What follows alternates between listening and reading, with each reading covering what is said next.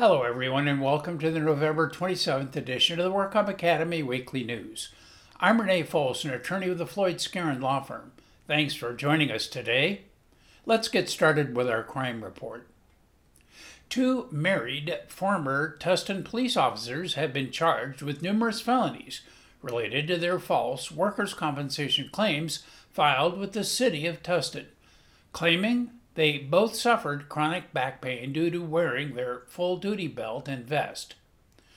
But video surveillance and the couple's own photos and videos showed the former officers engaged in an active lifestyle while being paid workers' compensation disability for their claimed injuries. The couple was seen vacationing in Mammoth and mountain biking and boating, also flying internationally to go on a scuba diving trip as well as working on various home improvement projects. 40 year old Kendall Hurd and her husband, 38 year old Kyle Hurd, have both been charged with multiple felony counts of insurance fraud and multiple counts of perjury or attempted perjury. If convicted of any of the charged felonies, they will lose any pension benefits that accrued from the date of the commission of the crime and they will be prohibited from working as peace officers in the future. Kendall Hurd worked as a police officer for the city of Santa Barbara for two and a half years before joining the Tustin Police Department in 2015. And Kyle Hurd worked as a police officer for the city of Montclair for three years before joining the Tustin Police Department in 2014. But they were both terminated in July 2021. Kyle Hurd filed a workers' comp claim in 2018 claiming he was suffering constant back pain as a result of wearing his duty belt and gear, as well as getting in and out of his patrol car. And less than a year later, after returning to work from the international scuba trip, Kendall Hurd filed a nearly identical workers' compensation claim as her husband.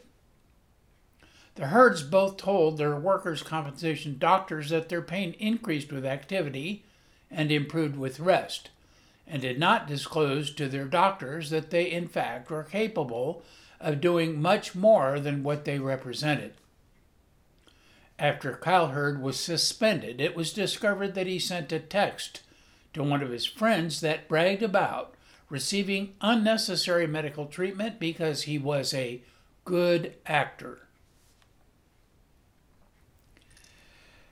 NorCal Pharmacies Incorporated, doing business as Lockford Drug in Lockford, California, and the pharmacist owner, Lawrence Howen, have agreed to pay a million dollars in penalties to resolve allegations of violations of the Controlled Substances Act.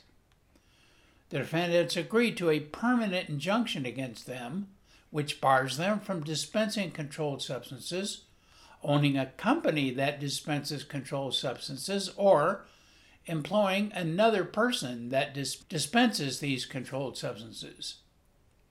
The injunction states that the defendants dispense more than a hundred thousand oxycodone and hydrocodone pills based on invalid prescriptions presented by Joe Anthony Bernal, who's the defendant charged in the Northeast District of California in a separate criminal case.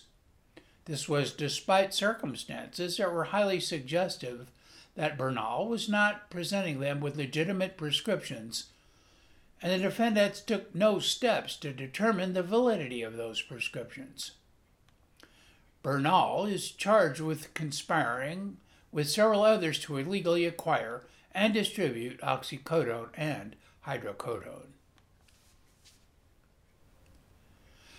Nursing facilities owner has resolved a kickback case for $45.6 million.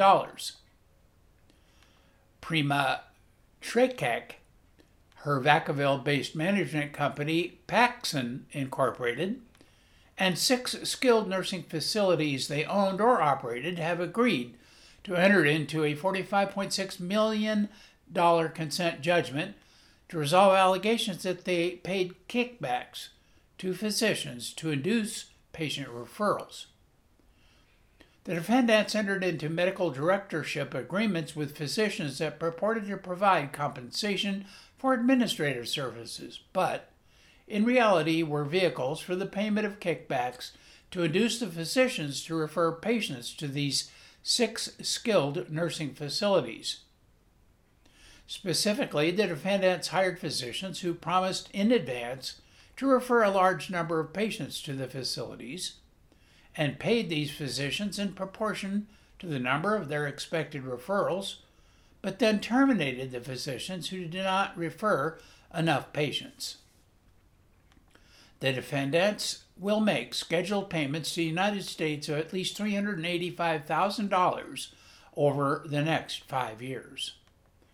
The settlement stems from a whistleblower complaint filed in 2015 by Paksn's former Vice President of Operations and Chief Operating Officer, who will share in the proceeds of the suit under federal whistleblower statutes.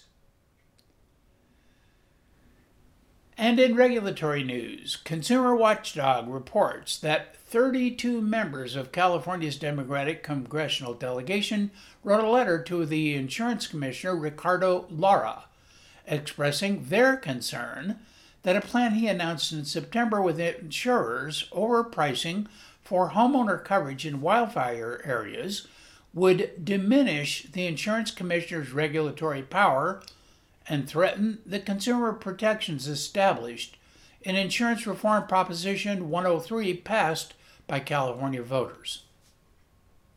Prop 103 made the Insurance Commissioner's office an elected post, and uh, Representative Garamendi was the first elected commissioner in California. This month, in the 35th anniversary of the voters' approval of Proposition 103, which overcame a record $63 million insurance industry campaign against it, Prop 103 implemented the strongest insurance consumer protections in the nation, according to the Consumer Federation of America, and has saved, they say, California homeowners, drivers, and business owners hundreds of billions of dollars on their insurance. Documents uncovered by Consumer Watchdog through a public records request reveal details of a, detail, of a deal struck by the insurance commissioner with carriers over pricing on home insurance coverage in wildfire areas in California. And behind the scenes at the state capitol, California is launching an unprecedented $1.2 billion overhaul of its Employment Development Department, the EDD, as it recovers from a pandemic that left millions of workers waiting for payments and tens of billions of dollars lost as a result of fraud. A year long CalMatters investigation found that the state was primed for disaster by years of missed red flags and failed reforms. Once COVID hit, Public records and interviews reveal that EDD was initially friendlier to the scammers than to many real workers. And then the state got so aggressive that many workers struggled to prove their own identities. Amid this chaos, the EDD and its unemployment payment contractor, Bank of America, split a half a billion dollars in revenue although the bank says it ultimately spent more than that amount to cover its fraud losses.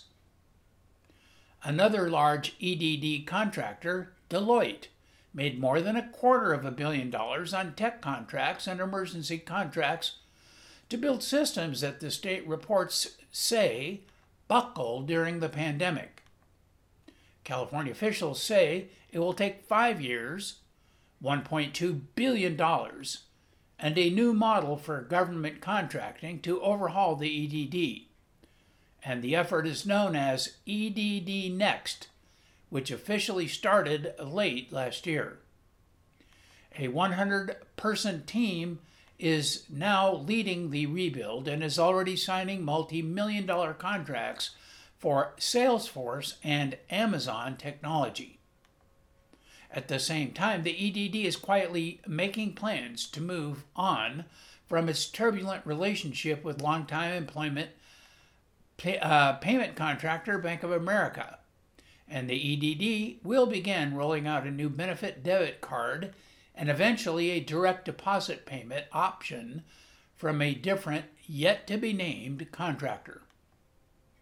After the Great Recession, the state paid Deloitte to upgrade several facets of its operation, including part of its claim management systems, in a series of contracts that ballooned to more than $152 million from 2010 to 2018. That system was one of several that buckled during the COVID, but Deloitte was awarded another $118 million as the state doled out emergency pandemic funds. The irony of this, as Jennifer Pahlka wrote in her book, Recoding America, is that the money went to the very vendor which built the ineffectual systems in the first place. A new law, which takes effect next year, requires employers to reimburse the costs of a food handler training. The California Retail Food Code, contained in Healthy Health and Safety Code Part 7, provides for the regulation of health and sanitation standards for retail food facilities by the State Department of Public Health. A food handler is required to obtain a food handler card within 30 days of their date of hire and to maintain a valid food handler card for the duration of their employment. A recent New York Times investigative report this year claimed that when new restaurant workers pay the $15 to take the online class in food safety provided by a company known as ServSafe, they are also helping to fund a nationwide lobbying campaign to keep their wages from increasing. The Times article claims that ServSafe doubles as a fundraising arm of the National Restaurant Association, NRA, which has spent decades fighting increases to the minimum wage at the state and federal levels. ServSafe is the dominant food handling training company in the country, controlling an estimated 70% of the market. They make money by charging workers for food handling training in all 50 states.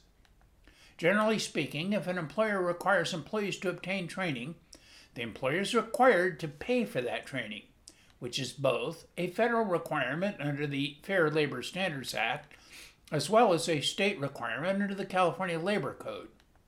However, if a certification is required by the state in order to be employed in a given employment category, there is generally no requirement that an employer pay for training leading to licensure or certification.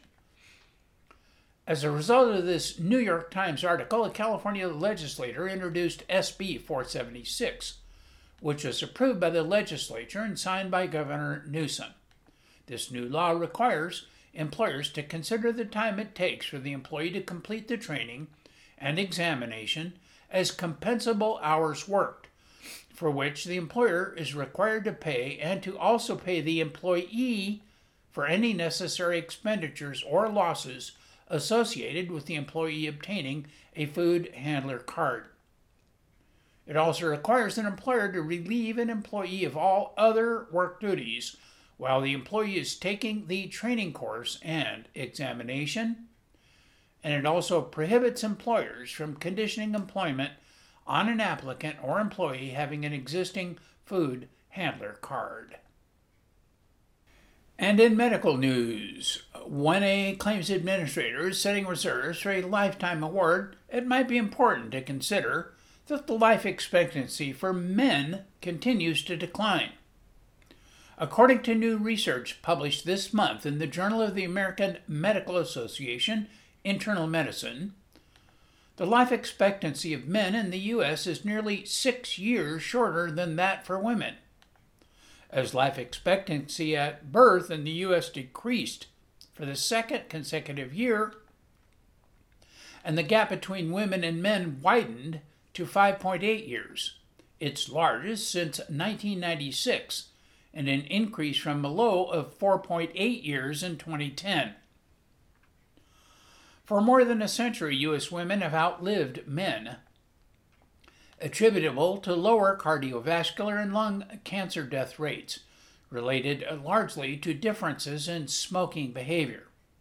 This new study systematically examined the contributions of COVID 19 and other underlying causes of death to the widening gender gap from 2010 to 2021.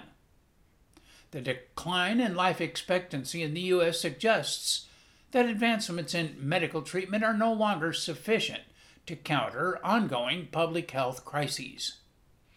And one of the authors of the study noted that we have a healthcare system that is very advanced in treating illnesses and advanced disease, but for the most part, it is not very good when it comes to preventative care. And Kaiser Health News reports that the Biden administration's first major step towards imposing limits on the pharmacy benefit managers, that's PBMs, is backfiring, and it's adding to the woes of the independent drugstores it was partially designed to help. PBMs have long clawed back a fee from pharmacies weeks or months after they dispense a drug. And these clawbacks have ballooned from about $9 million in 2010 to $12.6 billion in 2021.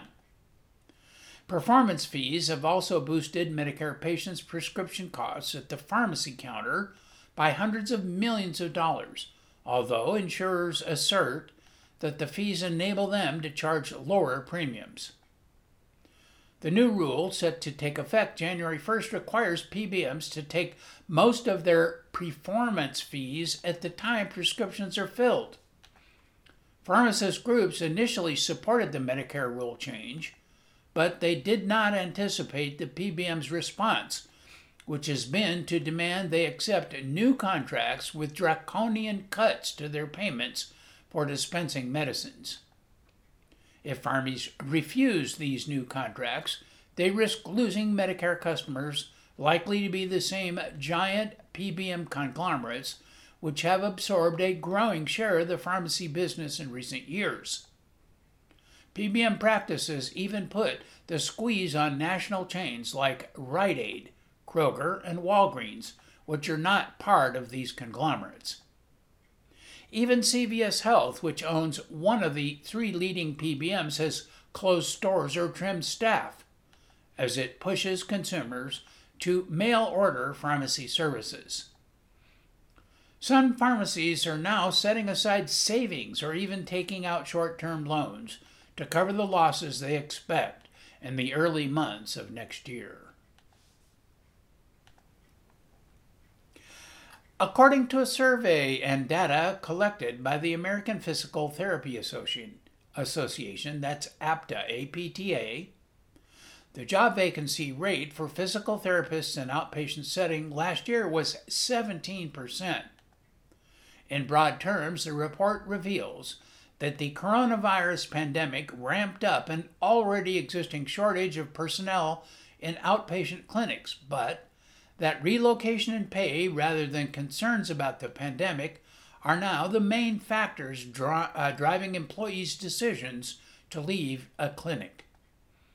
Wait times are generally long across the nation, as patients tell of waiting weeks or even months for appointments.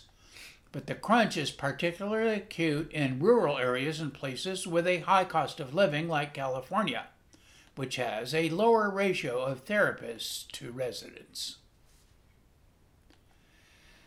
And in other industry news, Bill Zachry is known throughout the risk management industry as a champion of workers' compensation reform. He currently serves as chair of the audit committee on the board of the State Compensation Insurance Fund. Prior to serving on the SCIF board, Bill spent 10 years as the chair of the California Fraud Assessment Commission. He also was the group vice president of risk management at Safeway Albertsons for 15 years. While there, he was awarded Risk Manager of the Year by RIMS, as well as uh, Workers' Compensation Professional of the Year from the CCWC in 2016. He also spent three years as a senior fellow on the Sedgwick Institute, where he did research and writing on many risk management issues. He currently authors a number of articles for the Workers' Comp through Leadership series. His recent article voiced his views on how AI is revolutionizing the workers' compensation industry. He wrote that AI represents the future of workers' compensation. However, like all new technologies, AI is not without its challenges and detractors. Data privacy and security, he says, is crucial to ensure the privacy and security of the sensitive data that AI systems will be using.